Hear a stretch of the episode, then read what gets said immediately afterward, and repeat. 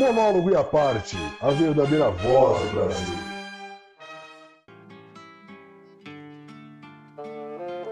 Sejam todos bem-vindos, ouvintes do Monólogo à Parte. Eu sou o João Royek, comigo tem o João Lípica, Samir Gide e Miguel Bugalski. E no nosso nono episódio, temos o ilustríssimo convidado Major Toniolo. Tudo bom, Major?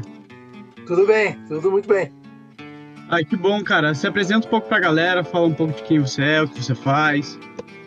Bom, primeiramente gostaria de agradecer o convite, né, para participar desse bate-papo aí. Eu acho que vai ser bem produtivo aí nessa próxima hora que nós vamos conversar, né?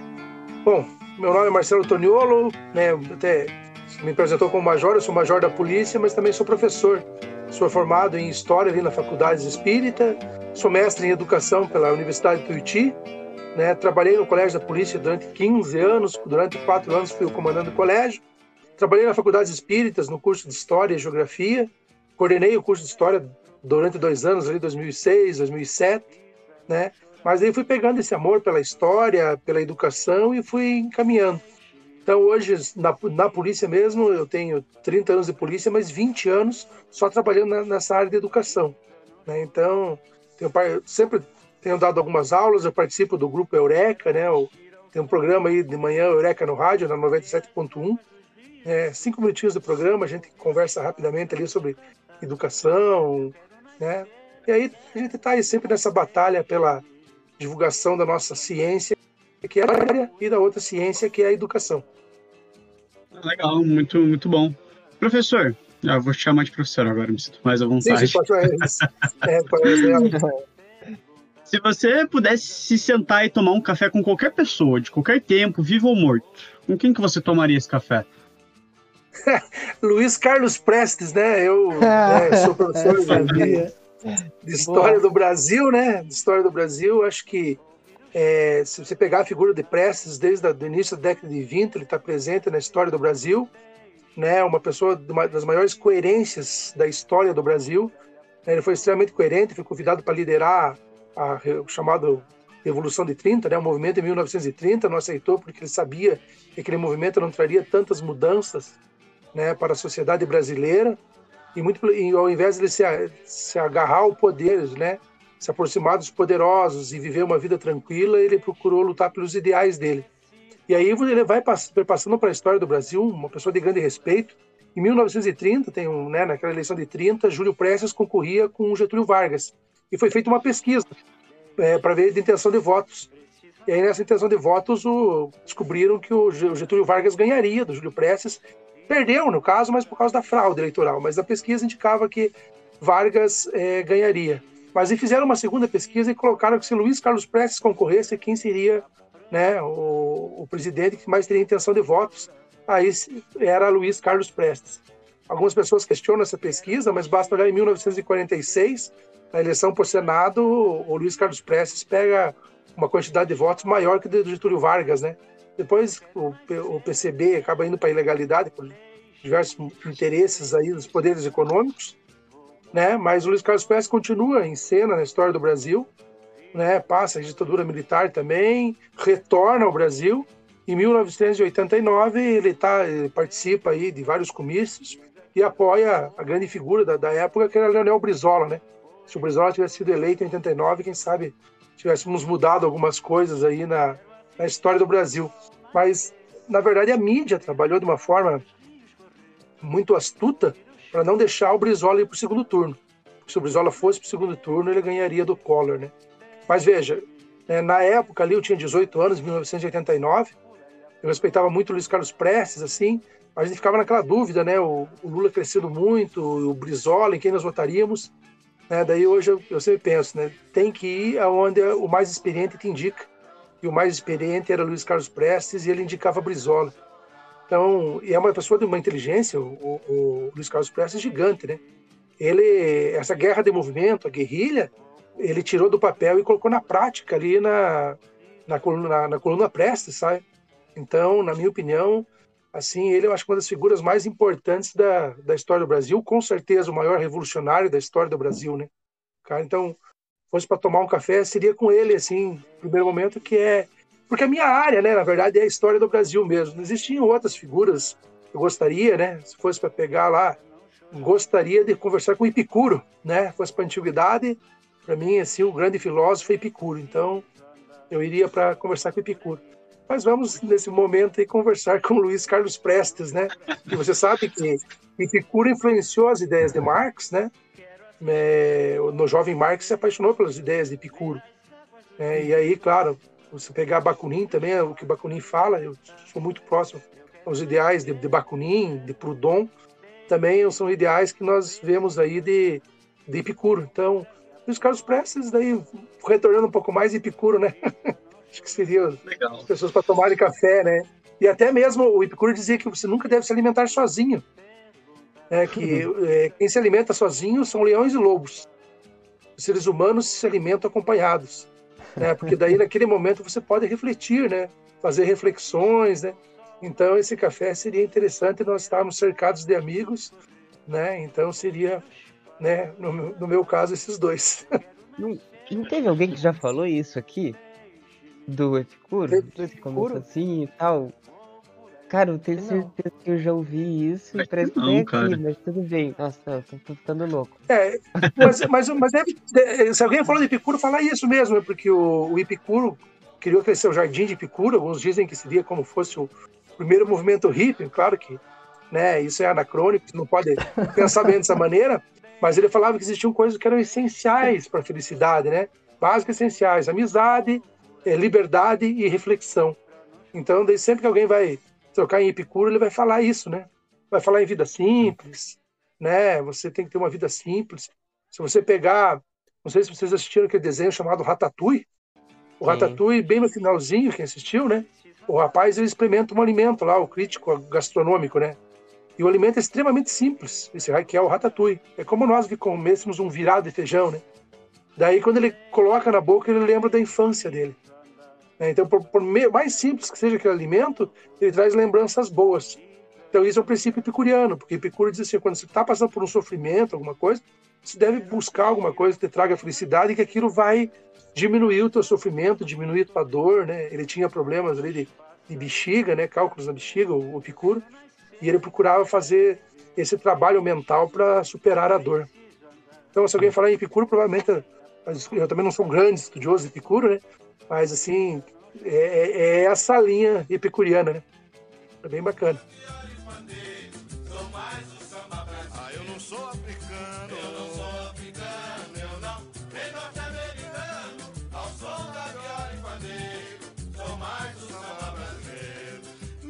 Tá certo, Major. Eu vou, eu vou talvez quebrar um pouco da linha do Epicuro e voltar um pouco no Luiz Carlos Preste é, perguntar é. para o senhor, assim como, assim como foi Lamarca, assim como foi.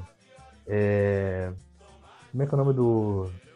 Não lembro se era sargento, era tenente que estava do lado do, do Brizola na campanha da legalidade. Eu sempre esqueço o nome dele. Não, que tava é o General Lotte. O Henrique Batista. General Lotte, perdão. Lotte. Henrique sempre, Batista Dufles um Teixeira Lotte. É, que Mas é o mesmo assim que lutou pela legalidade assim como... em 55. Exato, é. sim. Então, assim como o Lamarca, assim como o Lotte, como é estar do outro lado do muro nessa briga? pois é, na verdade, eu, é, estar do outro lado do muro é estar do lado daquilo que, que diria qual seria a função do militar, né? Porque quando você pega o, o general Lott lutando pela legalidade em 55 né, lutando para que fosse cumprida a Constituição e Juscelino assumisse, estava lutando pela legalidade, né, é o que é o correto, é, lutando para aquilo que o, povo decidiu ser cumprido, né, é tranquilo. Lamarca veio, ele veio para lutar realmente, porque o Lamarca também é uma pessoa que ia ter uma, uma carreira boa no exército, ele era especialista em armamento. Claro, ele não tinha a mesma capacidade do Prestes, até o Prestes já tinha indicado né, para as guerrilhas o seguinte: não vamos para a luta armada, porque para a luta armada nós vamos pegar o lado, o lado mais forte deles. Né, nós temos que convencer a base. Mais ou menos como ele havia é, pensado quando ele descobriu isso, na verdade, na, na coluna Prestes, né, conversando com o povo: ó, nós precisamos de apoio popular. Né? E se você pegar o, o Fidel Castro, ele faz um discurso, ele diz assim: é, para haver revolução tem que haver, haver apoio popular. Para ter apoio popular, você tem que ter propaganda. Né? E o Prestes pensava muito nisso. Pô, vamos buscar o apoio popular. Não adianta nós pegarmos em arma, lutarmos se não tivermos apoio popular. Eles vão trabalhar com a mídia, vão jogar contra a gente e você não consegue fazer a revolução. Né? Mas o Lamarca, ele lutou um ideal dele, ele, né? Ele como capitão perdeu toda uma situação confortável que tinha no exército para que ele é, pudesse seguir aquilo que ele pensava. O Luiz Carlos Prestes também, né? Primeiro colocado da escola de formação de oficiais do exército, né? Sempre foi, né? Um cara que se destacou eles ficassem no exército, ele seria general do exército com certeza, ele estaria despontando como um dos comandantes do exército, né? Como eu falei, ele foi quem ele estudou a teoria da, dessa guerra de movimento, que é a guerrilha, mas ele que botou em, em prática, tanto que o, o, próprio Fidel Castro ele, ele, ele elogia, né? A astúcia e a, e a, forma inteligente que o Prestes trabalhava a guerrilha. E assim outros né, líderes do mundo aí também é, é, encaravam o Prestes como uma pessoa de grande competência. Então, estar do outro lado, na verdade, era seguir a legalidade. Né? O, o militar que se, que se aproxima muito dessa, dessas questões políticas e desvia o caminho que seria é, estar do lado do povo, que se afasta do povo, é ele que está errado, entendeu? Então, mas é claro, né? A gente, principalmente eu que sou historiador, a gente tem uma visão muito crítica e daí dentro, né, dessa campo que a gente vê, a gente sofre, que eu vivo, né? A gente sofre muitos preconceitos, às vezes algumas críticas, a gente é mal interpretado, né? Então, todo mundo sabe que eu sou muito fã do Luiz Carlos Prestes, e aí, cada vez que né, vão discutir, eles só querem puxar o lado, é, os erros, as falhas do Prestes, que ele mesmo admitia, né? O Prestes dizia que ele teve alguns equívocos, né? E, e ele se lamentava da esquerda não aproveitar os equívocos dele, os erros dele para aprender, né? cometiam os mesmos erros. Ele dizia, pô, eu já fiz isso, eu já fiz uma avaliação errada disso. Por que, que você está fazendo a mesma coisa, né? Ele dizia assim, você tem que fazer uma avaliação concreta de uma situação concreta. E ele falou assim, eu já fiz a avaliação concreta de uma situação que não era concreta. E eu vejo que a esquerda está fazendo isso novamente. As pessoas se afastavam do Prestes. E também tem uma coisa, né? O Prestes ele sofria preconceito por ser militar. Então, também estar do outro lado do muro tem isso, né? A gente vai discutir, às vezes, num grupo de historiadores, filósofos, você chega ali para discutir, mesmo a educação, que é minha, muito minha área, né? Você chega para discutir, os caras, não, você é militar, né? Já, eles já, já criam uma barreira, né? um preconceito, e aí já não querem mais discutir, já, né? Ou qualquer opinião tua que, que seja diferente, ele já te coloca numa, numa, numa, sabe, uma forma crítica. É a invalidação automática do argumento. Isso. Exatamente. Mas... O cara já é, o cara já pega e já é, desqualifica né, aquilo que você pensa. Sim. Mas eu te fiz essa pergunta, Major, porque na verdade é o seguinte, eu quero tentar construir um pouco a conversa para chegar naquilo que a gente até conversando semana passada a gente queria tratar. Além do, do, do que a gente vai debater sobre o que faz o que torna o Brasil Brasil, né? O que faz do Brasil é. Brasil. Eu queria perguntar do senhor, sendo uma autoridade, é, como, como que o senhor vê, e aí, obviamente, naquela conversa pouco mais abrindo agora para nossos ouvintes, como que o senhor vê aquela situação do você sabe com quem você está falando? Isso é, olha, tipo, parece que voltou cada vez mais forte no Brasil, né? Essa, você sabe com quem está falando, ela vem lá da, do Brasil colônia, aquela relação de compadril, né? Onde o grande dono da, da fazenda às vezes batizava o filho do capataz ali, e como o Brasil sempre teve esse vínculo muito forte com a Igreja Católica, né? Esse vínculo de batismo era algo importante. Então, o cara batizou o filho do capataz, ele tem um compromisso com o cara ali, né? E aí, claro, o capataz ficava na fazenda, o filho do capataz com o afilhado ficava ali, trabalhavam, né? Eram explorados mesmo pelo dono da fazenda, sem qualquer tipo de dúvida. Mas muitas vezes o afilhado crescia e aí ele pegava e colocava o, o afilhado na vida pública, que era mais fácil, a menina já está encaminhada aí, conseguir uma vaga na, vida pública. E é por isso que também esses nossos, uh, nossos serviços públicos são tanto tão entravados, né? Se o caso o brasileiro, o Brasil é o único país que tem despachante. Você precisa fazer alguns, alguns processos ali com o teu carro, você contrata despachante. Né? E isso dá graças a Deus. Deus, Deus me livre se não tivesse esse profissional para nos ajudar, né? Mas é a burocracia. E isso vem, vem, vem desse sistema. Por quê? E se empregavam na época né, pessoas que não tinham competência nenhuma mas era porque eram é, ligadas ao, ao tal, né, ao dono da fazenda, ao grande proprietário. E aí, quando eles eram questionados em algum lugar, o cara dizia, pô, sabe o que você está falando? Daí, se, você perguntasse com quem, ele nem ele omitia o nome dele. Deus não está falando com o Marcelo Tonoso, está falando ó, eu sou afilhado do coronel tal ali e tal. Então, ele, daí, quando era para se chamar a atenção, falou: não adianta chamar a atenção porque esse rapaz aí é afilhado de tal pessoa, né? Então, o cara já começou com isso, ó, eu sabe quem eu tô falando, mas não sou eu, mas é meu, meu e o coronel. E o coronel é claro, né? Como ele tinha um poder muito grande, se você pegar, né? Até hoje, né? Se você pegar aqueles, aqueles grandes proprietários, os bisnetos, netos deles, né? Pegando aqui já aqueles do início do século XX, os grandes proprietários de terra, lá os grandes fazendeiros do café, eles estão hoje na política, né? Se você seguir ali a linha, né, nenhum desses políticos aí tradicionais de, do Brasil, eles vêm de uma linhagem qualquer, né?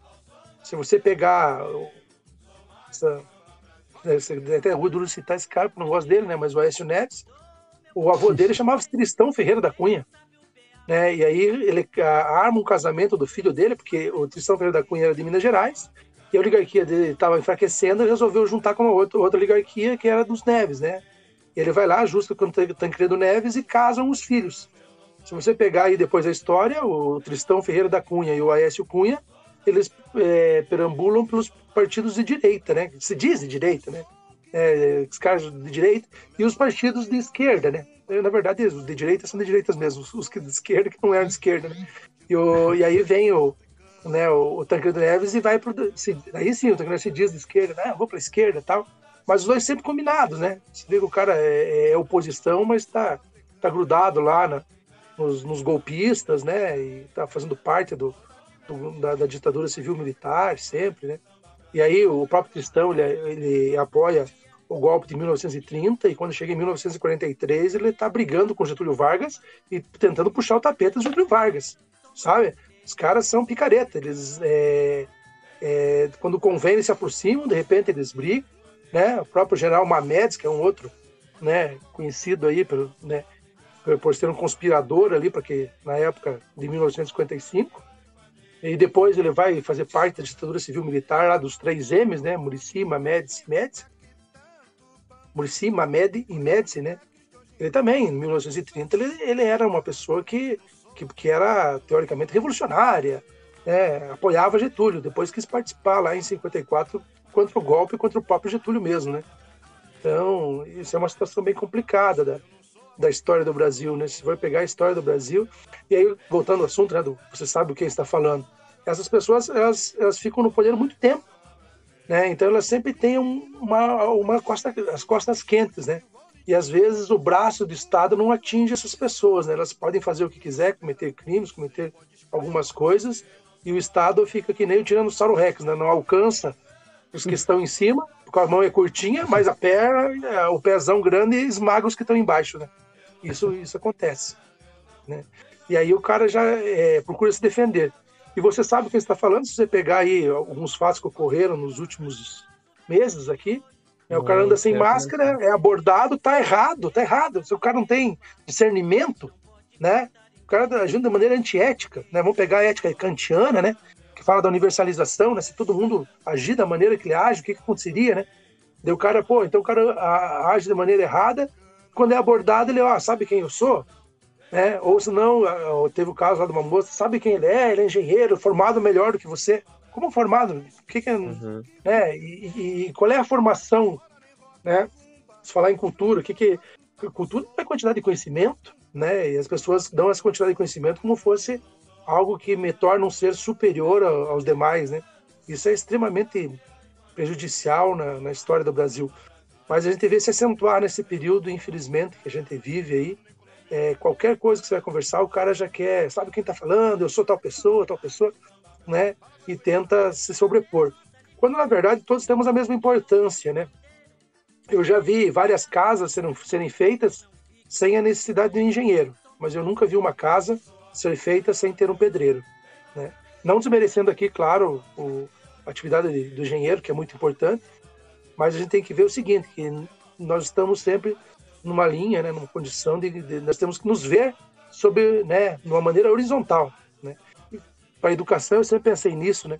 Eu como comandante do colégio, algumas vezes tinha uma reunião, não podia estar no colégio e não, não, não ia lá no período da manhã ou não ia no período da tarde por algum motivo muitas vezes nem sentiam minha falta. Agora, se a moça lá do cafezinho não fosse, meu Deus do céu, tocava um horror com o professor, com todo mundo, né? Se a nossa a mulher que fazia merenda não fosse, os alunos da noite, né, que faziam fila lá, entravam na fila duas, três vezes para merenda, imagine a confusão. Então, ou seja, eu, faltando um, dois dias, fazia menos falta do que né, a pessoa da merenda, a pessoa do xerox. Eu não podia me colocar numa situação mais importante que os demais. Então, eu estou quando eu, eu estava falando com eles, eu sabia com quem eu estava falando que era uma pessoa igual a mim, né? Uhum. E é bem essa situação que a gente vive no Brasil ainda. Todo mundo acha que é superior aos demais, né? Infelizmente. Quem é, quem é, quem é? Quem é que agora está cantando acalantos pra cabeça do século? de maré, de maré, desci. Quem é que está fazendo pesadelos na cabeça do século? É, Major, é, Major professor, professor Major. Professor, é... pode ser professor. é, até o Roberto da Mata, ele fala do desse com quem você está falando, né? Ele fala que isso é uma isso. das formas do jeitinho, né? É, é, é, seria o jeitinho ríspido, né? mas ainda é o jeitinho. Isso, isso. Ela é uma maneira de haver essa aproximação, né? Ele diz que o jeitinho ele tá entre o, entre o pode e o não pode, onde as leis brasileiras, o sistema brasileiro, ele, né, ele é sempre assim, a lei tá ali porque ela não, porque ela diz que não pode, ela não tá ali para regular a sociedade e tudo mais.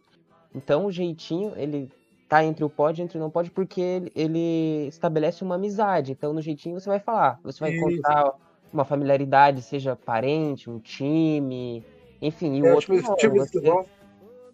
É, outro você, assim você estabelece uma familiaridade, mas de, de superior, né? E até o que Sim. o senhor comentou do, é, acho que do juiz, se eu não me engano, não sei qual que era o cargo do cara. Lá desembargador, em... eu acho. É, desembargador. É, lá em Santos. E ah. isso reflete essa coisa do, do jeitinho ou dessa rispidez, dessa. É, de toda uma antropologia né, brasileira, assim. É... Ah, inclu... eu li uma, inclusive eu li uma matéria na Folha essa semana, ou no final da semana passada, que comentava, né, a respeito desse caso e é. falava de algum órgão, eu não me lembro, não tenho certeza, era o Ministério Público, e ele falava desse órgão que foi criado para julgar é, pessoas de dentro do Estado, de cargos é, maiores, jurídicos, enfim, e que quando na verdade você tinha essas pessoas é, julgadas, né, ou, a, ou muitas vezes dentro de um caso é, o caso não era acatado. Então essas pessoas que deveriam ser punidas por esse órgão a percentagem de, de, de, pessoas que passavam por ali era muito pequena. E eu queria saber do senhor, assim, é, como que o senhor vê ou o quão isso está relacionado com quem a gente é, sobre o que, o que, que isso diz sobre é, os caminhos que a gente está tomando, né? Mais de, sei lá, 500 e poucos anos aí de Brasil. Pois é, esse é um, é um caso, a gente sabe o seguinte. Nesse ponto eu tenho um certo é, assim, orgulho dos militares que quando está um processo administrativo, é, às vezes dá algum problema, as pessoas são, recebem uma punição mesmo, né? Seja administrativa, alguma coisa ali, muita gente acaba sendo punido. Mas ó, órgãos como esse, eu também vi uma reportagem sobre a situação que alguns grupos estavam defendendo, né? A ação dele, né? Defendendo a liberdade. Então, por que o cara faz aquele enfrentamento? Por que o cara faz aquilo ali? porque ele sabe que ele não será atingido. Ele tem certeza da impunidade sobre ele, né? E aí o que acontece? Na impunidade sobre ele, nós mesmos, né, a sociedade acaba dizendo, não, veja, é assim mesmo. Acaba se conformando, né? Se não me engano é Bertolt Brecher, né, que diz assim, ó, nunca diga que isso é normal por umas coisas que não são normais, né? É, se a coisa está errada, nunca encare como normal, né? E daí, mas só que a gente acaba aceitando, não, mas é verdade. Como você falou, né? 10%, 5% é, é, é punido, daí se diz, ah, mas isso acontece mesmo, tal, não adianta a gente querer, faz parte da, do, do, jogo, do brasileiro, e aí a gente começa a aceitar aquilo que está que tá errado. E, e, faz parte da nossa cultura esse tipo de coisa. Você vê alguém né, né, bem, né, bem posicionado na sociedade, você sabe que é, dificilmente ele será punido, né? E você se enxerga com um certo ar de inferioridade. O Cortella conta que, o Mário Sérgio Cortella, né? Conta que quando ele foi é, secretário de Educação ali da, da, da, cidade de São Paulo, ele fazia reuniões ali junto com a prefeitura e tal. Daí tinha um orçamento participativo. E ele fez uma reunião uma vez no, no Teatro Municipal da cidade com, com os moradores ali da cidade, né? Do centro da cidade. Os moradores do centro da cidade geralmente eram mendigos, moradores de rua, pessoas que não tinham muito acesso ali. E as pessoas ficavam com vergonha de sentar na cadeira do teatro, né? Ele perguntou, mas por que vocês têm vergonha? Por que vocês não querem sentar? Ele falou, porque nós vamos sujar isso aqui. Né? Então, vejam, a pessoa se acha suja e, e acha que assim, eu não posso sentar isso aqui. Aqui, digamos, é reservado para elite. Né? E ele acha isso normal. Então, que seja reservado para uma elite, uma, algo que é público. Teatro, né? O teatro municipal, municipal é da cidade, é público. Ele, ele pode não pagar o imposto de renda, mas ele paga impostos indiretos para estar ali mas ele absorve que ele não, eu não, não posso usufruir disso, né? Agora outra pessoa pode. Então, se eu cometer um erro, eu devo ser punido. Outra não, outra tem o, o famoso jeitinho, né? Essa coisa da amizade, uma desculpa. E isso o Roberto da Mata ele comenta muito o que ocorre em casa. Quando você uhum. tem uma uhum. empregada doméstica, né? Você diz assim, não, ela é como fosse da família, né?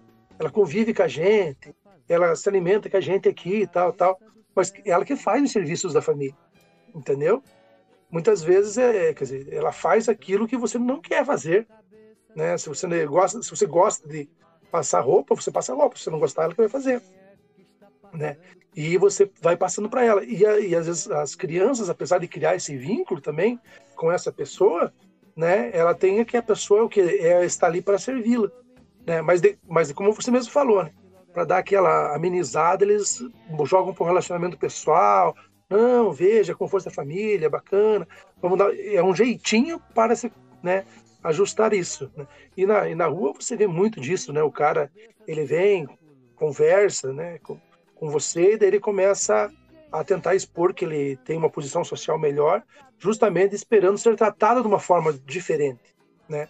Você pode ver que muitas pessoas é, tem carro financiado, carros bons, carros financiados, né? É, para quê? Para mostrar o status. O cara chega com um carro bom, você é tratado diferente. Eu não costumo usar terno e gravata, mas algumas vezes, né, por alguma situação, né, tem que tem que utilizar o terno e gravata. Eu percebo quando no deslocamento, passar né, panificadora, passo no mercado, passo em algum ambiente, você estar de terno e gravata, você é tratado de forma diferente, entendeu? Se você se, né, uhum. a forma que você se veste ela é a forma que as pessoas vão te tratar. Né? Então, vou citar novamente que Epicuro? Epicuro diz assim, a vida é simples. Opa, tem que ser simples, porque você tentar, opa, usa aquela que porque passa o frio. Mas não é bem assim, né? Você depende de como você estiver vestido, as pessoas já vão te, te julgar a partir daquilo, né? E aí daí as pessoas dizem, nossa, se veja um cara tão inteligente e se veste tão mal, né? Ou senão também tem aquele falso né, aquele, aquele pseudo-intelectual, que ele já se veste todo mal para dar aquele ar de populismo, mas na ação dele ele é arrogante. Né? Que daí, sabe o que está falando? Eu sou o doutor. Né? Nós que somos em ambiente universitário, você tem essa, essa vaidade de alguns doutores, né? O cara fala, fala, fala, você não entende nada que o cara fala, porque faz questão que, que você não entenda, né? Sempre digo, pô, você é intelectual é professor, então vai fazer pesquisa. O professor fala simples que eu possa entender. Não, né? não é, né? Você tem que entender o que o professor está falando. Mas essa arrogância, muitas vezes, dos doutores também. Mas você olha, o cara parece uma outra pilha. Né? Não, eu sou um cara simples, um cara simples, mas na ação não é. Né? E uhum. é mais ou menos aquilo, porque daí o cara diz, olha, eu sou professor, doutor, não sei o quê, PHD e tal, falo não sei quantas línguas, né? Quando, na verdade, você quer saber que o cara é. E, e como você falou, a minha identidade é meu nome, né? As coisas que eu gosto, meu time, né? digamos, até todo mundo sabe que eu sou coxa branca, então onde eu vou, todo mundo, ô oh, coxa, não sei o quê. E isso faz parte da minha identidade muito forte, né?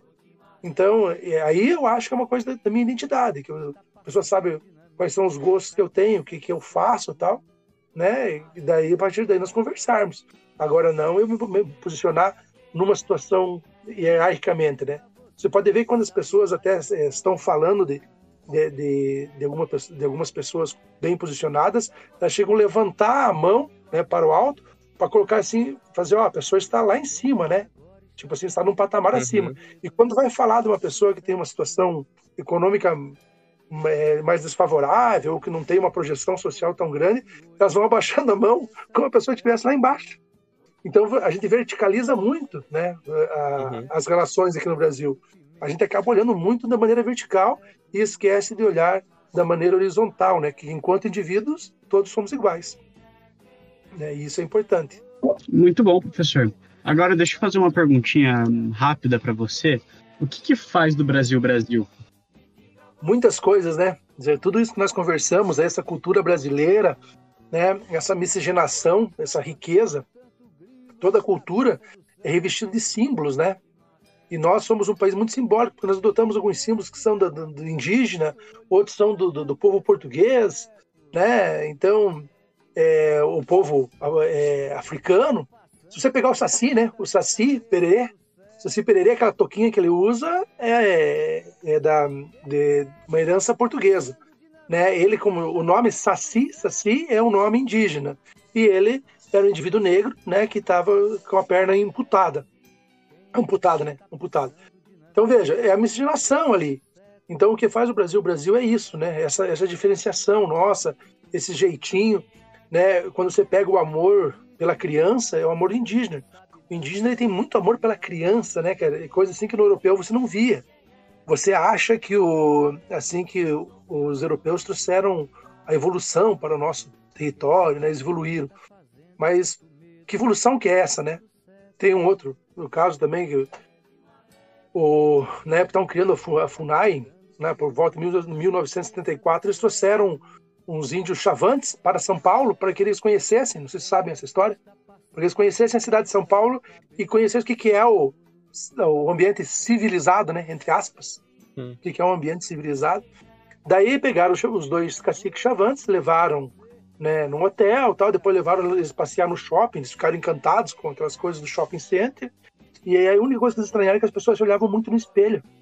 Daí diziam assim, eles diziam, mas para você se conhecer, você não precisa olhar no espelho. Eles não conheciam o espelho, eles acharam legal tudo, mas não precisa ficar se olhando no espelho, né? Porque você já se conhece.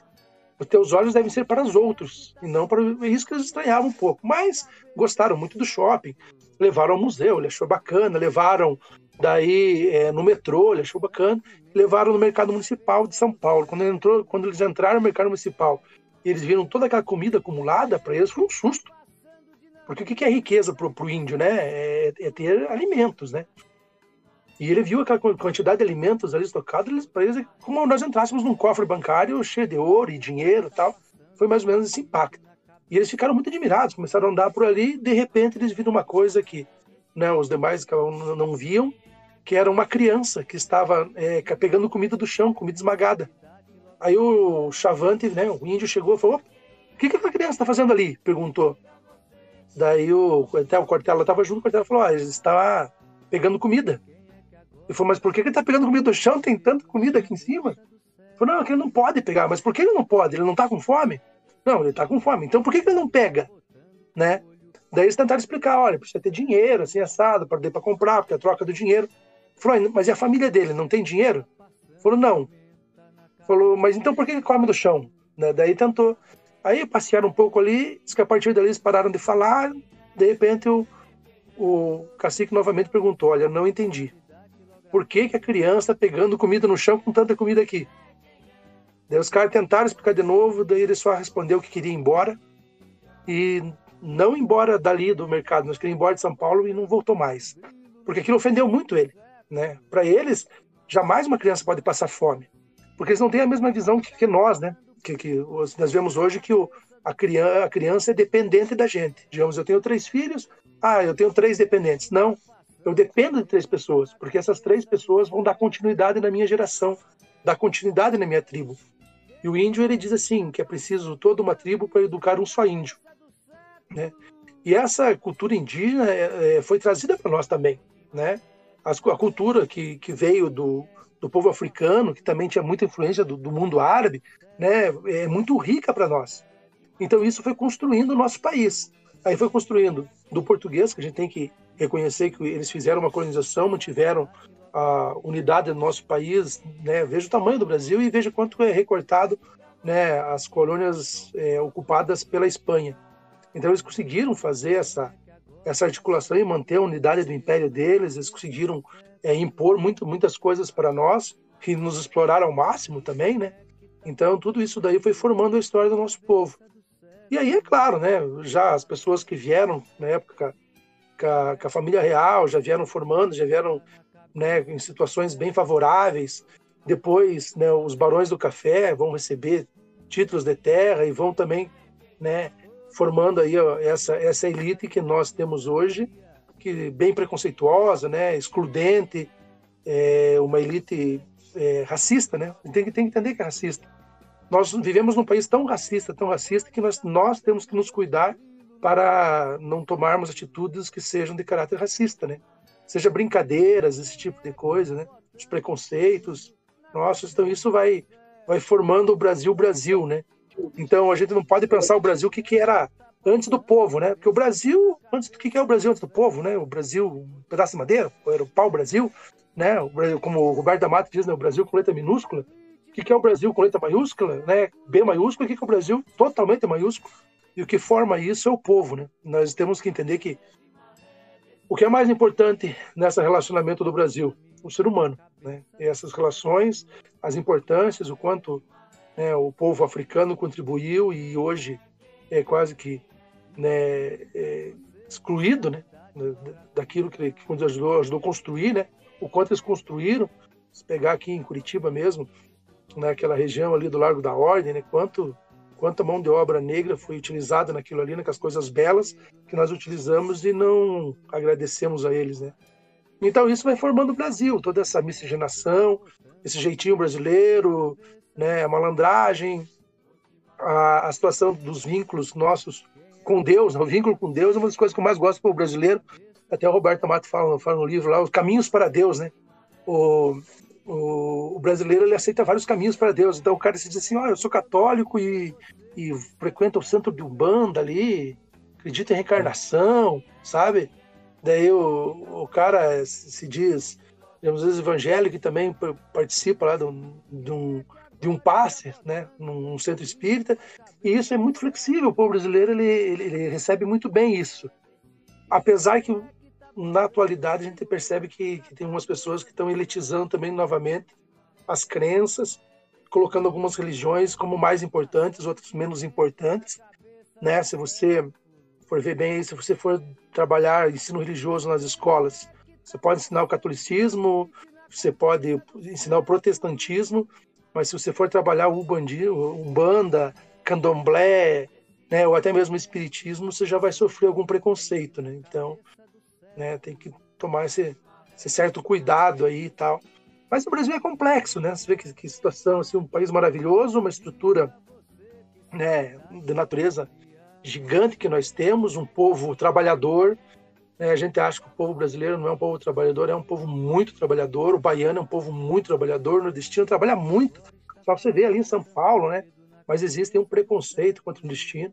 E aí existe também um, esse mito da passividade do povo brasileiro, que o povo é pacífico, né? A gente vê pessoas ligadas à segurança pública, eu, eu que convivo na segurança pública, os caras dizendo, ah, o povo brasileiro é muito pacífico. Porra, cara, você, você, você leu isso aonde? Da onde? Né? Você vê pacífico, cara né, é, na época aí do, do, do Lampião ali, né, do, do cangaço, é, os cangaceiros degolavam as pessoas e deixavam a cabeça no tronco, né? Quando aconteceu lá na, na guerra do Iraque, dos iraquianos degolarem né, os estadunidenses que estavam lá na época de guerra, nossa, é um povo muito violento tal, mas não percebem essa violência nossa. E quando mataram o bando de Lampião aqui no Brasil, né, fizeram exposição de cabeça. Imagina, pô, entendeu? Já chegando no, no, no metade do século XX, é, os caras, ah, vamos fazer uma exposição de cabeça ali, vamos lá assistir. Ah, vocês é, gostariam de participar? Vê o, o, nível de violência, né, cara? Então, existe essa facilidade, essas coisas, né, o jeitinho. Agora, esse jeitinho, essa, essa alegria do povo brasileiro, o, o povo brasileiro gostar de ser chamado pelo nome, né? Você pode ver como as pessoas gostam de ser chamado pelo primeiro nome, uma coisa muito nossa, o que dá, assim, ó, porque isso dá uma intimidade, né? E o povo brasileiro gosta muito disso, né? Diferente do povo estadunidense, né, o de povo de povos europeus aí também que que nos colonizaram, né, aqui no aqui no Brasil. É certo. Muito bom, professor. Agora deixa eu te perguntar, imagina comigo, você vai para uma ilha deserta. você pode levar três coisas. O que, que você levaria? Três coisas, né? Eu levaria pessoas, né? Porque com as pessoas a gente, né, teoricamente, levaria pessoas que com as pessoas. O ser humano é um ser sociável por natureza. Então, se eu for sozinho, de, nada me vale, né? Então, eu teria que levar primeiro companhia, né? Você teria que levar é, alguma coisa que te desse condições de, de, de pegar comida, que é o que você precisa, né? É, construir um pequeno abrigo para você, para você se proteger dos intempéries, né? E cuidar do frio, né? Então, vamos pensar aí, né? Roupa, uma roupa simples, é, algo que te desse possibilidade de você se alimentar ou levasse comida, né? E aí, né, qualquer coisas assim, uma coisa que desse abrigo, né? abrigo, comida e roupa, né? Seria o que, o que seria necessário de bens materiais, né? Eu acho que porque você está de novo Epicuro aqui, né? Epicuro diz que para essencial para a felicidade é você é, ter amigos. Sem amigos não tem como. Amigo é essencial, né? Digamos, é, dinheiro é fundamental. O que, que, é fundamental? Você utiliza o dinheiro, o dinheiro é bom, ele vai te ajudar na tua vida, mas ele por si só não te traz felicidade. Então, se você pegar numa ilha deserta, você pode carregar dinheiro que você for, cara. Sabe? Tem uma coisa bem legal, sabe? você pode ter comprar, a gente que gosta de comprar muito, né? Consumismo, né? É, a felicidade não vem inclusa com aquilo que você compra. A euforia vem. Você compra um telefone novo, um aparelho tal, né? um carro novo, te dá uma euforia tal. Mas daqui a um tempo, quem sabe, aquilo não, não é garantia de felicidade. Então, numa ilha deserta, né? uma perguntinha é meio difícil, né? Porque é, depende do que for. Eu levaria pessoas, mais pessoas comigo, né? Para não ficar sozinho. É o que mais. Agora, claro que não posso tratar a pessoa como os objetos. Os objetos seriam esses, né? Comida, alguma coisa que me desse comida, roupa e um abrigo. Mais nada. Sorriu para mim, não disse nada, porém fez um jeitinho de quer voltar. Professor, agora deixa eu te fazer uma pergunta mais. Uma, uma pergunta polêmica, assim. É, o que, que, faz com que a, a, instituição da polícia ela seja tão temida entre os mais pobres e, e, não seja tão temida entre as pessoas mais abastadas, assim, que nem a gente vê. Sabe com quem você está falando? dinheiro Isso. formado melhor do que você. O que que faz as pessoas. O que que faz é, ter esse medo e não medo? Na verdade, é a própria cultura do Estado, né? A pessoa sabe que, como eu falei para vocês, né, o Rex lá, o Estado não alcança quem está em cima, da, da, da, no topo da pirâmide, né? E quem está abaixo pode ser esmagado. Como eu falei, o povo brasileiro é um povo violento. E o nosso policial, nós vem do povo. Não, trouxemos de Marte, de outro lugar, ou mesmo de outro país, seja muito pacífico, né? Então, o, policial ele tem as mesmas características do povo. Tanto que se você pegar muitas pessoas aí do povo e der algum poder muito próximo, né? Você vê alguns vigias aí, algumas pessoas que hoje trabalham com segurança, até mesmo guardador de carro. Ele coloca um coletinho ali, se ele colocar um cinturão, não precisa ter nada no cinturão dele, né? Um, um cinto um pouco mais, ele já se reveste, assim, né? Tipo, é, aquilo assim que né, a, a, pessoa só se torna pessoa, se torna importante quando ele tem uma coisa, né? Nesse caso, uma coisa que, que o diferencia, um colete escrito segurança, né, um colete refletivo, alguma coisa dessa natureza. Então você já vê que nessa pessoa ela, ela tem essa, é, é essa autoridade aí revestida. E no caso da polícia, era, né, você anda, nós andamos armados, temos é, um amparo legal né, para agir, o poder de polícia. Porque tem uma coisa, a gente vai abordar a pessoa, né? Você parar, ninguém gosta de ser abordado. Por quê? Porque o que de mais essencial, para mim, é a liberdade. Entendeu? Então, muitas vezes, a pior coisa de você ser assaltado não é o bem que te levam, mas é alguém cercear a tua liberdade. E é mais ou menos o que a polícia faz de cercear a liberdade para a parede, não sei o que, revista. Isso dá um certo constrangimento. E, esse, e essa nossa sociedade, ela, o próprio policial percebe, né, que se você, é, num ambiente é, elitizado, muitas vezes você pode agir da maneira correta e você não terá a mesma, a mesma consequência do que num outro ambiente. Eu mesmo, policial, já tive casos de prender pessoas aí que tinham posição social muito boas e você percebe que lá na frente não dá nada pro cara, sabe? O cara tem um bom advogado, o cara consegue desenrolar isso, em vez de um flagrante lá que você tinha que fazer na, delegacia, já resolve fazer o um inquérito, sabe? As coisas não, né? o cara já compra uma testemunha e acaba não dando em nada, sabe? Tem umas coisas assim que são absurdas, né? Então o próprio policial sabe disso. Preconceito contra a cor, né? Hoje, né? E como eu falei, nós mesmos temos que cuidar com o preconceito contra a cor. O cara vê ali, né? O negro muitas vezes e já vai pensando em abordá-lo, né? Tem aí um, um vídeo esses dias apareceu que um repórter perguntou pro cara se ele era catador de bolinha lá no clube, né? Falou, não, sou atleta do clube. Nossa. Né? Porra, sou... Cara, mas da onde que o cara tirou que o cara é catador de bolinha, velho? Sabe? Eh, veja, da onde ele tirou? Porque o cara não tava tão mal vestido. Sabe? Ele tirou por quê? Por causa da cor da pele, com certeza. É o preconceito, né? Aquilo que nós víamos nas novelas brasileiras, que a empregada sempre era alguém né, da, da cor negra, né? Então depois agora vão tentando mudar mas as coisas né, ainda demoram. Tem uma coisa, a cultura, é, ela, ela não se rompe. Ela, para mudar uma cultura, leva anos e anos e anos e anos e anos, né? Então você veja, o, o, meu pai ele sempre se identificava como italiano, descendente italiano. Ele não era italiano. O avô dele, avô do meu pai, né, nasceu na Itália, mas veio muito pequeno para cá. Mas ele sempre dizia, ah, nós somos italianos. Quando a Itália jogava, meu pai queria que nós torcêssemos para a Itália e tal. Né? Veja, passou a geração de isso, da minha avó era assim, do meu pai. Na, na minha geração eu já comecei a questionar isso. Pô, mas por que eu tenho que torcer para Itália, né? Tal, não sei o quê. Hoje meus filhos já não têm mais esse vínculo. Eles nem, nem ligam que Toniolo é, é, sabe, italiano, alguma coisa, tal. Né? Mas veja quantos anos se passaram para começar para começar a mudar. Só que minha filha estudava num colégio aqui em Curitiba, um colégio até muito bom, né, colégio particular, e ela chegou em casa e falou: pai, hoje o professor perguntou do que nós somos descendentes. E aí todo mundo ficou admirado porque é, eu sou a única descendente de indígena. Porque quando minha filha disse nós somos descendentes do quê? Eu falei, olha, somos descendentes de italiano, de indígena. Todos somos de indígenas, né? Como eu falei, se procuraram o nosso sangue, com certeza pelo genótipo nós também temos o sangue africano, né? E aí eu, é, minha filha foi a única pessoa da sala que se identificou como indígena. E isso causou tanto espanto que na hora do intervalo as crianças vieram conversar com ela, pô, como é que é indígena, sabe?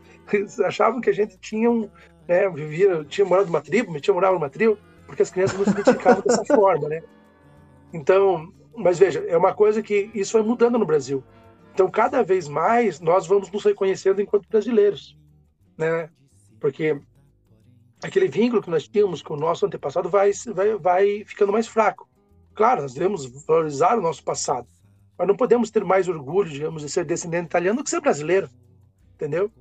Como fala minha avó, jogar o Brasil e Itália, para Itália, né? Não tem jamais cabimento de fazer isso. Falando de futebol, né? Futebol brasileiro. Brasileiros falam de futebol, já, já lembra de jogar com o pé, né, cara? Futebol joga com o pé. O Roberto Mata fala isso, né? Quando, se não me engano, o Roberto da fala, fala, quando eu ouço falar em futebol, eu já lembro de um esporte que você joga com o pé, e não, e não com a mão, né? Então, você veja, hoje, quando se fala em futebol ali e tal, claro que a gente vai torcer para aquilo, aquilo que é nosso, tá? E, e, isso vai marcando muito, né? É, é essa situação. Mas veja, o que acontece do, do, do caso da, da, polícia, né? A polícia é violenta como o próprio povo brasileiro é muito violento. E aí, é, você veja, nós temos aí um político nosso, calamidade, fala que ah, sou a favor da, da tortura, violência, e o discurso, porque você veja, a, a violência física, ela não é assim, chega, ah, vou lá agredir fisicamente. Ela começa no discurso. É que nem o caso do suicídio. Ninguém chega hoje, acho que eu vou me matar. E você mata na hora. Né? A pessoa vai se preparando para se matar. Né? E, a, e a violência também. Porque a, a, violência, a tortura, eh, quando a pessoa começa a, a trabalhar com isso, ela começa a sentir prazer. Você vê, na, na, época da ditadura civil militar, existia um curso de como se torturar sem matar o cara, né? Imagina se torturar uma pessoa ali, só que as pessoas que faziam aquilo sentiam prazer. Daí a gente percebe também hoje, que se você for estudar aí a psique do bandido, o bandido muitas vezes ele vem e toma de assalto, ele quer que você se humilhe para ele, ele quer para ele se sentir melhor. Tipo, é um prazer doentio do cara, mas marca essa violência do povo brasileiro, sabe? Então, é uma coisa bem complicada eu acho que assim nós estamos lutando muito por essa polícia comunitária, direitos humanos, mas demos uma recuada aí nos últimos tempos, infelizmente, né? Mas não só a nível de, digamos, de, de, de militares ou da polícia, mas do próprio Brasil mesmo, né? Porque parece que a que as, que as pessoas hoje é, estão mais nos cobrando que sejam violentos, né? Bandido bom é bandido morto, tem que bater mesmo, senta o sarrafo, Se você chegar lá, os caras já querem, mata, mata, mata, mata, quer que você mata, entendeu? É, é, várias vezes chegava em algumas ocorrências, os caras assim, não, esse cara tem que bater, porque o cara é vagabundo mesmo, tem que sentar sarrafo nele, sabe? O povão mesmo querendo agredir a pessoa, tá? Uhum. É uma coisa que, assim, é, é, triste, né? Porque nós vínhamos numa evolução, assim, num, num pensamento um pouco mais é, humanizado, e de repente a gente começa a ver um, um retrocesso. E para retroagir é muito rápido, para você melhorar de novo, daí já começa.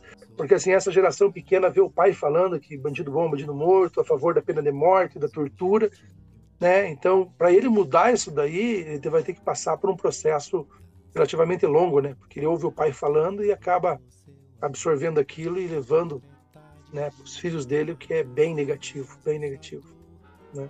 E claro, né, a polícia tem tem armamento, tem a, tem a posição, acaba às vezes exagerando.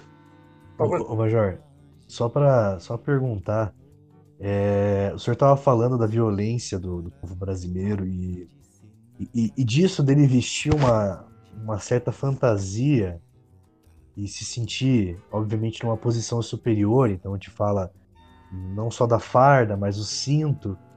E aí eu queria saber se o senhor concorda com essa frase escrita por Bezerra da Silva, grande sambista da década de 80. Sim, sim. Que fala: Você com revólver na mão é um bicho feroz. Sem, Sem ele, ele, anda rebolando, anda rebolando e até muda... E muda de voz. É... é... Exato. Como é que é? Você com o revólver na mão é um bicho feroz. Sem ele anda rebolando e até muda de voz. E até. É. Exatamente. É com certeza, né? Eu, eu falei agora há pouco que, que a cultura é revestida de símbolos, né? Então você veja assim que o, o, os símbolos que tem uma farda, né? E, e, as instituições que perduram do tempo são instituições simbólicas, né? A Igreja Católica, a maçonaria, os militares, tal. E, e, e esses grupos eles é, dão muita importância para aquilo que é simbólico, né? Então, às vezes você vê o policial, ele tá cheio de brevet, medalha, coisa arada, tal. O cinturão tem um monte de coisa que às vezes nem precisa, mas dá uma, né, uma, uma elitizada. E tem uma coisa, né? É mais ou menos como o problema do piloto do avião que vive né, pilotando e voando, ele parece que faz uma coisa que é acima, sobrenatural do que a humanidade faz, que é voar. Então isso causa uma, um certo problema para quem é piloto. E o policial militar, né, o policial, seja militar ou civil, a autoridade que anda armado também tem isso. A gente tem que se preparar psicologicamente, porque acontece isso. Você com o revólver na mão é bicho feroz, né? Muitas vezes você está passando por um ambiente ah, meio escuro, não, mas tô revólver, eu vou aqui, qualquer coisa, meto a máquina e chumbo, né? Daí, vamos lá, mas Pô, se você é armado ou desarmado, você tem que tomar a mesma conduta, né? Você só vai utilizar a arma em um momento de você se defender defender terceiros. Agora, nem por isso você pode expor ou provocar alguma coisa, uma briga de trânsito, né? Por isso que você diz assim, ah, vamos armar, aí vamos, né? Vamos liberar armamento, isso é uma coisa importante. Isso é uma ilusão, hein? Uma ilusão, porque essas pessoas aí que estão atirando contra outras eram cidadãos de bens. Né? Você tendo uma arma em casa, você aumenta uma possibilidade de, de suicídio. Porque o cara às vezes, pô, vou me suicidar como? Com uma facada é difícil. Ou se enforca, as pessoas se enforcam muito, né? E, ou utilizam arma de fogo. Você pode ver como policiais, né? Os caras, agentes de segurança pública, eles costumam né, ter um alto índice de suicídio. Mas às vezes é porque no momento de depressão tem a oportunidade, tem a ferramenta que vai dar aquilo ali, né? Então, se você chegar assim, não, vamos liberar armamento para a população, você vai ver o problema que vai dar, porque as pessoas não sabem lidar com a arma. E é claro que daí o policial militar, durante o treinamento, os policiais, os agentes de segurança, vamos dizer, né? Os agentes de segurança, eles têm que é, se adaptar àquilo ali. Eu me lembro que quando eu comecei a andar armado, eu andava até com os braços abertos, assim, sabe?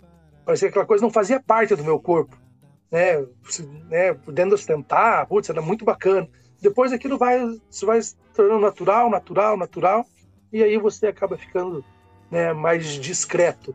Mas eu acho essa frase, no caso Bezerra da Silva, ele pegava essas músicas de pessoas que é que quem compunha essas músicas, muitas das músicas dele eram pessoas da comunidade. Ele conta, né, contava, né, que muitas vezes ele estava em casa, as pessoas batiam lá, era um autor de uma música que e o cara não ah, eu preciso de dinheiro, preciso comprar pão, preciso comprar feijão, arroz, e ele acabava ajudando as pessoas ali, né? E tem é, tem uma, uma, das músicas que mais fez sucesso dele, agora não me lembro qual é a música. Ele falou que foi feita por uma pessoa que, assim, pessoa muito simples, fez na, na, na comunidade, passou para ele. Aí o Barão Vermelho gravou a música também. Mas o cara nunca ganhou muito dinheiro com aquilo, sabe? E aí o, o, que, o, que, o que é importante disso? Isso foi feito por quem está lá na base, que viveu aquilo ali. Então o cara percebeu aquilo, né? Ele, ele escreve aquilo que ele é, aquilo que ele viveu. Né? Ele, ele não criou uma coisa poética, né? É quase que uma, uma crônica, né? É mais musicada. Tipo, você com revólver na mão é bicho feroz, mas sem revólver não é, né? Então, ele, eles narravam muito aquilo que eles viviam para aquilo ali. Né? E, infelizmente, agentes de segurança pública, pessoas ali que, que têm esse porte de arma, é, é, acabam cometendo alguns, alguns deslizes. Tem pessoa aí que quer ostentar armas, vocês viram mesmo na televisão, o cara anda com a pistola mostrando, olha, eu ando armado tal, como fosse uma coisa muito, muito. Mas isso é uma necessidade e uma covardia, né? Porque eu tenho comigo assim, ó, que se você vai numa ação e, e, tem muito tiro, o cara tem muito medo, né? O bom policial, ele só atira na hora que precisa mesmo. E o que tem medo já desce atirando, né? para evitar. É. Então tem, tem isso. Mas essa música eu gosto muito, acho bem, bem bacana. Né? E é uma bom. coisa da cultura brasileira, falando em cultura brasileira, né? Você vê esse samba aí, né? O Moreira da Silva, Bezerra da Silva, esses caras, eles, eles têm uma, umas músicas, né? É, tem o Moreira da Silva que, que, tem uma música assim, ó. É, você, é, você bateu na minha nega, não é certo bater numa mulher que não é sua. Pô, cara, então é certo bater na que é tua? Me ajude, cara. Então, você vê o preconceito da música, sabe? É, deixou, ó, não é certo bater numa mulher que não é sua, deixou a nega quase nua no meio da rua. O que, que é isso, cara? Na subida do é morro, o nome dessa música. Né? Isso, na subida do morro, me contaram que você bateu na minha nega, né? Tá, então, ou seja, é. é. uma, é uma das coisas, é uma música bacana, né? Gostando mais ou menos das mesmas músicas, né? Então, é. veja, o preconceito, a música faz sucesso, cara. Né? É igual aquela, o teu cabelo não nega mulata, né? Pô, né? Já é outro preconceito. Aquela, olha a cabeleira do Zezé, será que ele é? Será que ele é? Porra! Né? Vê os preconceitos, né?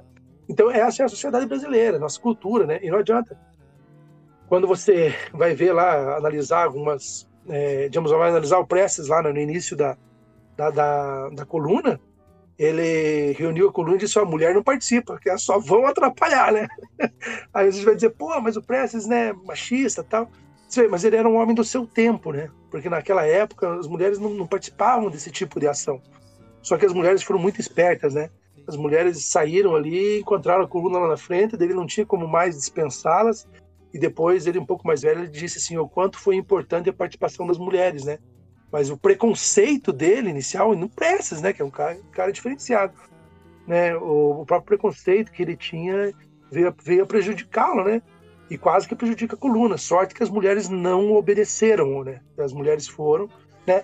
E o próprio Lamarca, vamos falar do Lamarca, né? mais uma vez, o Lamarck estava numa reunião com o Palmares ali, a Dilma Rousseff começou a fazer muita pergunta e, e, e incomodá-lo.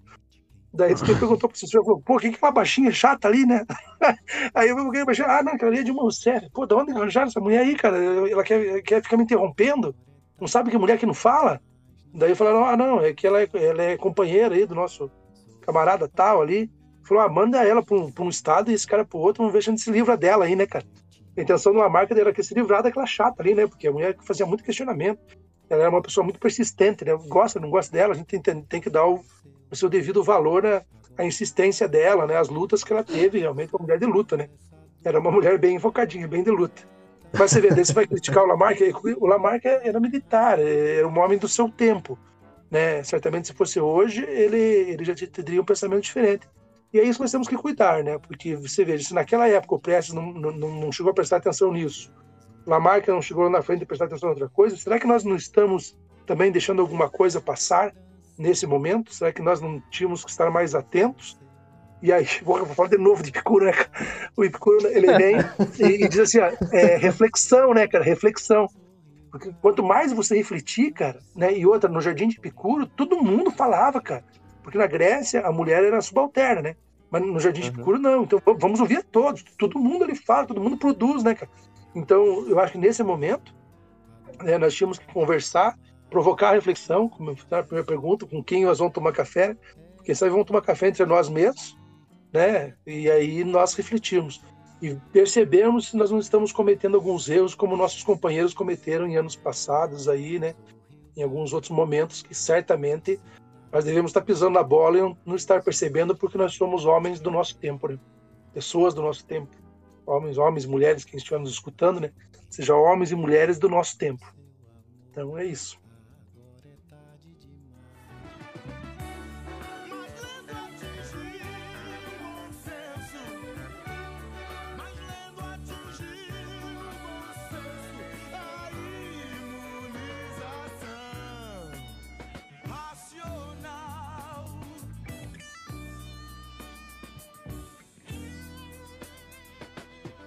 Bom, professor. Agora a última pergunta que eu vou fazer é mais um encerramento de tudo isso que a gente falou.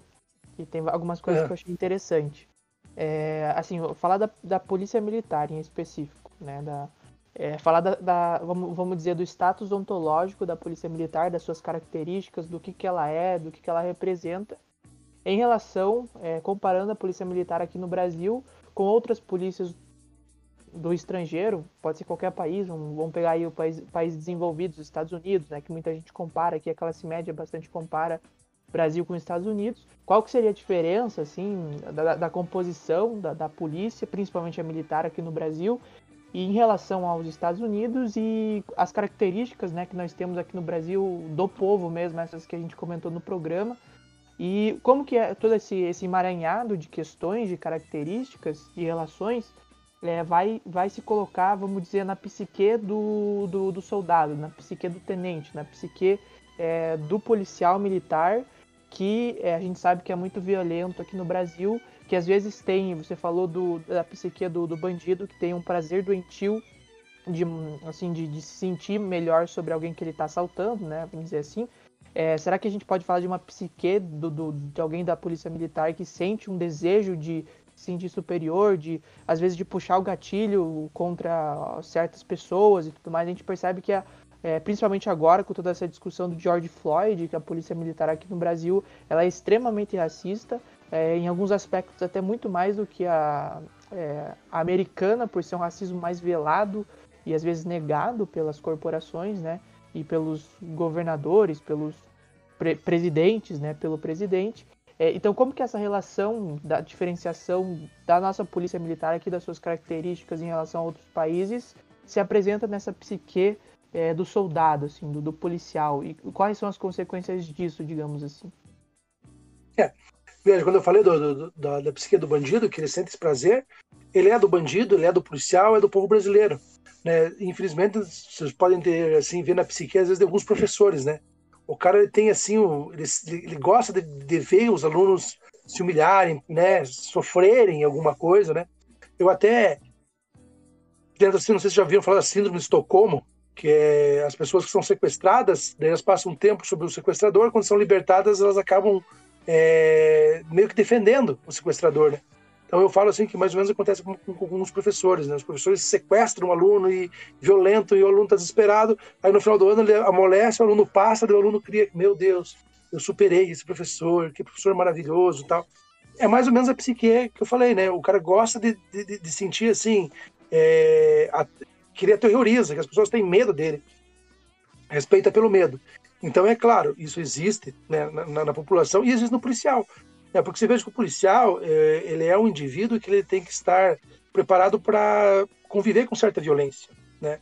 Você tem contar as coisas que eu já vi, né? Você chegar numa, numa ocorrência, ver uma criança espancada, qual é a vontade que você tem de fazer com o pai? Uma criança violentada, né? Você chegar lá, ó, um homem que violenta uma criança de 8 anos de idade aí, né, abusa sexualmente, a tua vontade é, é, de fazer justiça com as próprias mãos, né? É claro que daí tá errado, você tem que ter um preparo psicológico e tal, mas aquilo te, te, te machuca muito, é assim uma coisa, coisa complicada. Mas então quando, quando a pessoa opta, né, em, em, ingressar na polícia, a pessoa já tem essa é, esse preparo e assim, como eu posso dizer, não vou dizer afinidade com a violência, mas pelo menos ele tem uma tolerância, porque se o cara não tiver, em pouco tempo ele tá, tá com problemas né, de saúde aí, fica fica doentio. A nossa polícia realmente ela é militar. Algumas polícias de outras é, outros países, elas não são militares, elas são uniformizadas, entendeu? E usam uniformes. Uma, uma parte da polícia é uniforme, a outra não usa. Né? Então, alguma, uma, quando dizem ah, vamos acabar com a polícia militar, não é acabar com a polícia uniformizada. É essa polícia que tem a característica militar. E essa característica militar, na verdade, ela vem muito daquilo que, que nós vimos na ditadura civil-militar, né? que as pessoas veem a violência da ditadura civil-militar, mas também não enxergam né? que, que se você pegar o golpe de 64, a tentativa de golpe de 55, ela é. Os militares estão à frente, mas ela é feita pelos civis também, né? Os udenistas, o pessoal aí da, né, ligado, os conspiradores, né, ligado ao, ao, grande império, os civis, eles, eles acabam dando as cartas e os militares tomam à frente ali e acabam, né, até mesmo pela visibilidade, levando mais cacetada.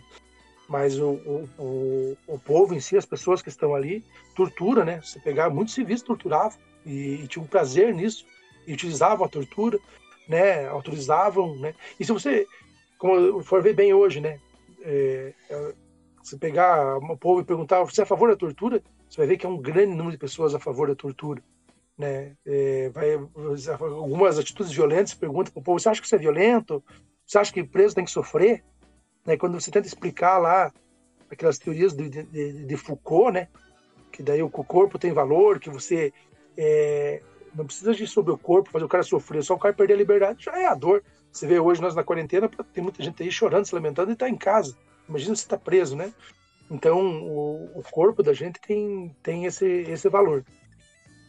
E aí, no caso, né, nós é, militares, quando você opta em, em, em ir para essa profissão, você está tá, tá sujeito a conviver com isso e, e, lidar com essa, com essa violência. Diferente de quem não, tipo, do povão aí não, não precisa, né?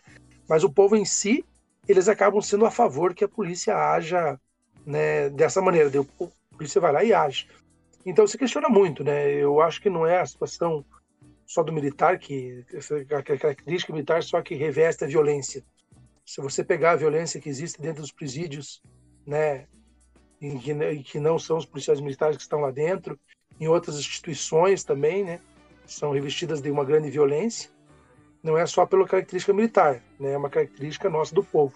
Agora, é claro, né? quando você tem uma autoridade, você se põe, você simbolicamente, né? você chega lá, como falamos aí, envolve na mão, cinturão, cheio de medalha, é, aí a pessoa te respeita ali, te respeita, te teme de uma maneira diferente, e aí você às vezes acaba querendo se sobrepor a ela, o que é uma coisa muito negativa, né? Muito, muito negativa.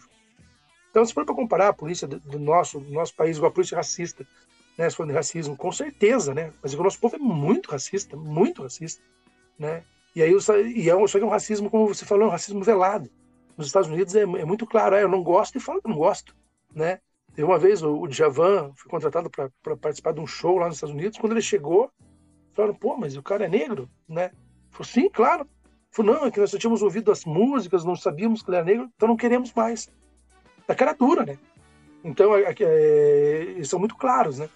No, no, nosso caso aqui, nós íamos dar um jeitinho. Roberto Amado também fala isso, né? Que gosta do jeitinho.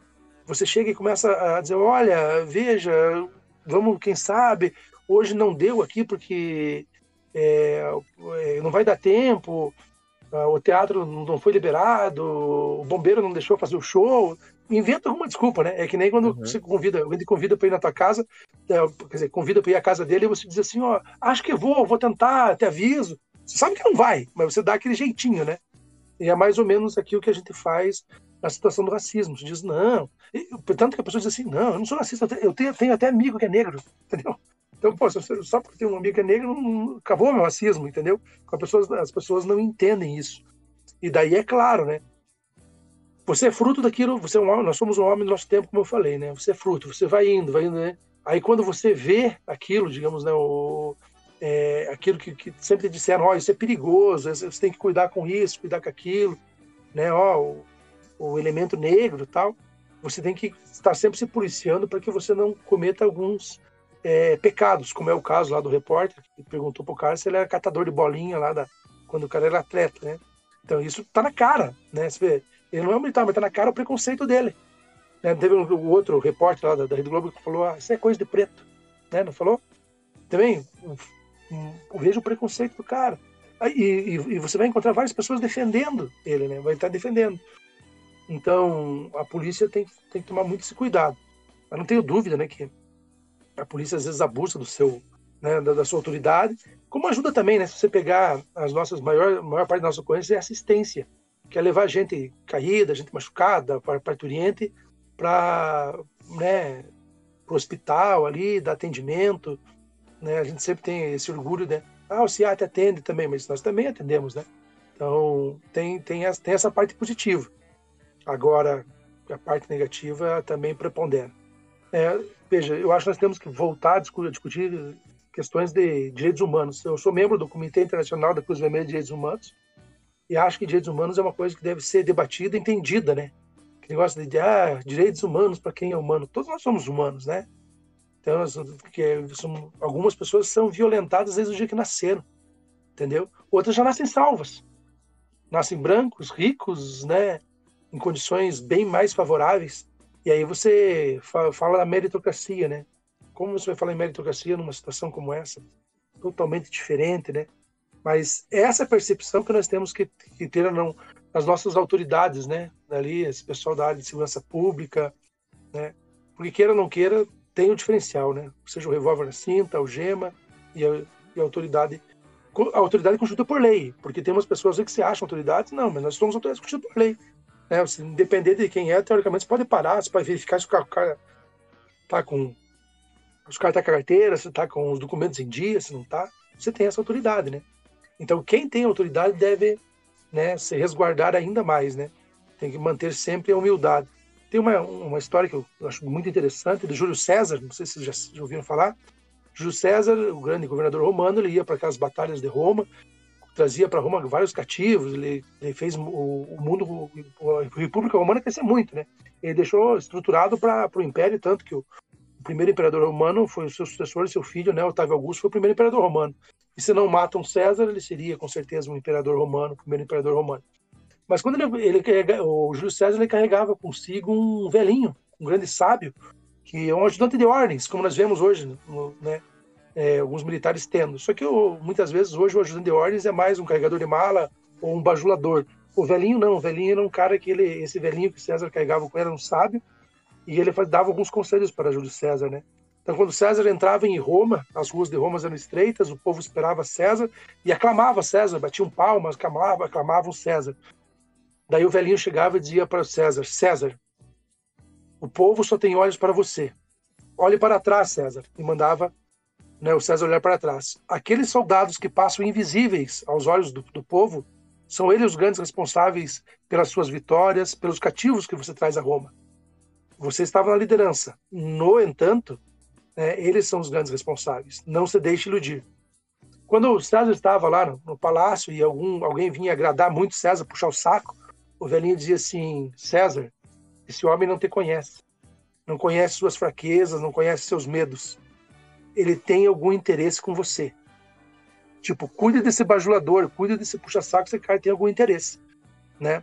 Por quê? Porque quando o cara tem autoridade muito, quando o cara tá por cima, se não tiver alguém que baixa um pouco o ego, o cara vai fazer besteira. E mesmo com o velhinho, ele vacilou, né? Ele vacilou e, e sofreu uma conspiração do Senado romano. Mas veja, ele estava né? Quando ele estava se achando todo poderoso, vinha o velhinho e acalmava. No entanto, em momentos que vinham subjugar César ou queriam humilhá-lo, o velhinho dizia: Não deixe de humilhar, você é César, você é o grande homem do, do mundo romano. Olhe para o horizonte, aonde seus olhos enxergam, você é o mais poderoso.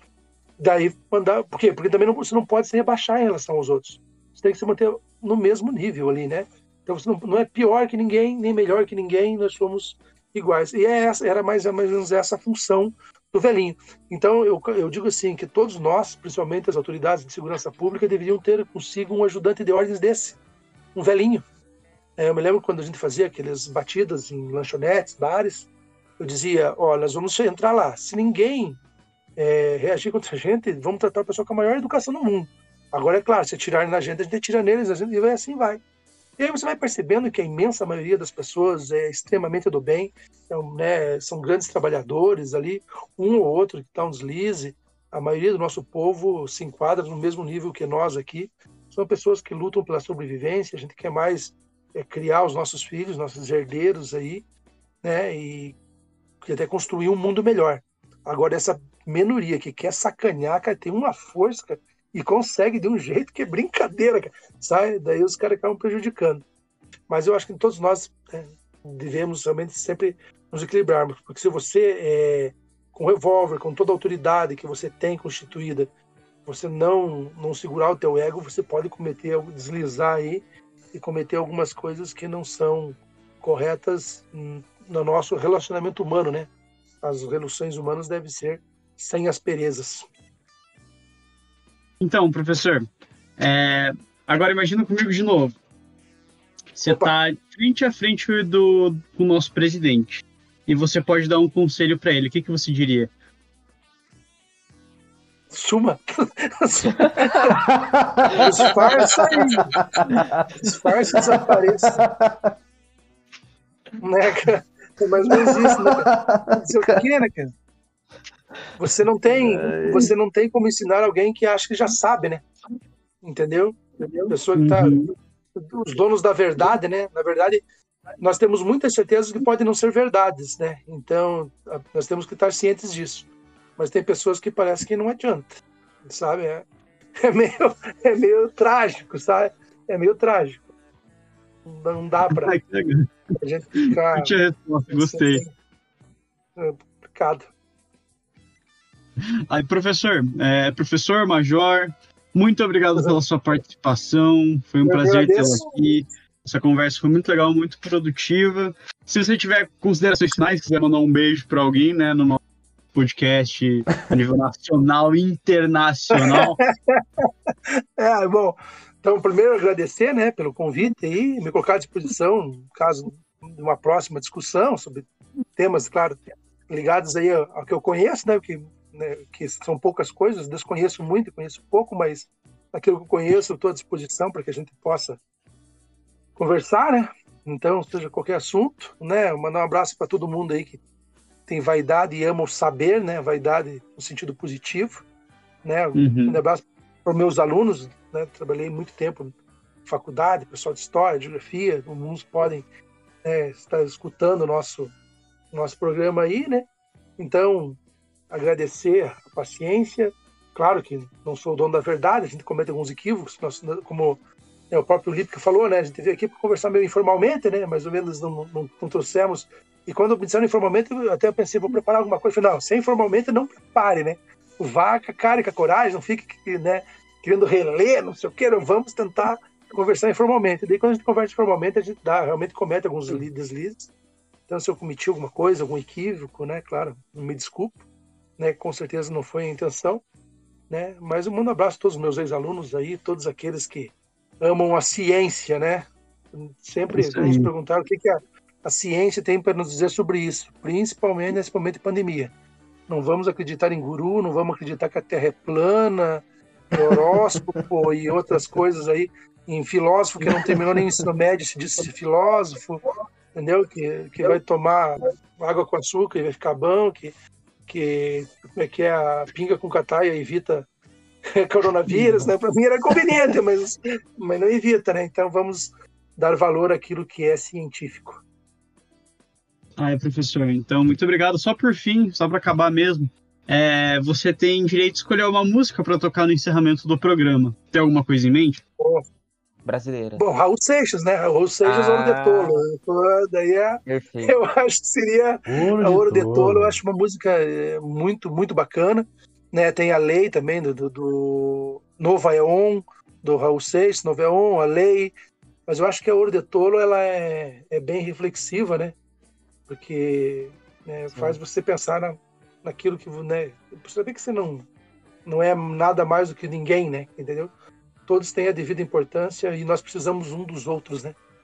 Então, a minha música seria essa, né? Poderia ser essa, essa que o Lípica falou aí, bem animada, né? Mas vamos escolher uma música mais reflexiva né? Eu que sou mais seguidor de Bacuninha, acho que o, o Raul aí vai bem.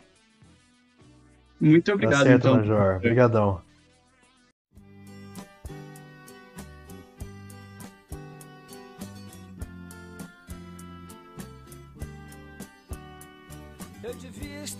Contente porque eu tenho um emprego, sou dito cidadão respeitável e ganho 4 mil cruzeiros por mês. Eu devia agradecer ao Senhor por ter tido sucesso na vida como artista. Eu devia estar feliz porque consegui comprar um Corcel 73. Eu devia estar alegre e satisfeito por morar em Ipanema depois de ter passado fome por dois anos aqui na cidade maravilhosa. Devia estar sorrindo e orgulhoso por ter finalmente vencido na vida, mas eu acho isso uma grande piada e um tanto quanto perigosa. Eu devia estar contente por ter conseguido tudo que eu quis, mas confesso abestalhado que eu estou decepcionado. Tão fácil conseguir, agora eu me pergunto e daí? Eu tenho uma opção de coisas grandes para conquistar e eu não posso ficar aí parado. Eu devia estar feliz pelo Senhor ter me concedido um domingo pra ir com a família no jardim zoológico da pipoca aos macacos. Ah, mas que sujeito chato sou eu que não acha nada engraçado. Macaco, praia, carro, jornal, tobogão, eu acho tudo um saco. É você olhar no espelho se sentir um grandíssimo idiota. Saber que é humano, ridículo, limitado, que só usa 10% de sua cabeça animal. E você ainda acredita que é um doutor, padre ou policial que está contribuindo com sua parte para o nosso belo quadro social. Eu que não me sento no trono de um apartamento com a boca escancarada, cheia de dentes, esperando a morte chegar. Porque longe das cercas embandeiradas que separam quintais, no fume calmo do meu olho que vê, assenta a sombra sonora do disco voador. Ah, é que não me sento no trono de um apartamento com a boca escancarada, cheia de dentes, esperando a morte chegar. Porque longe das cercas embandeiradas que separam quintais, no cume calmo do meu olho que vê, assenta a sombra sonora de um disco voador.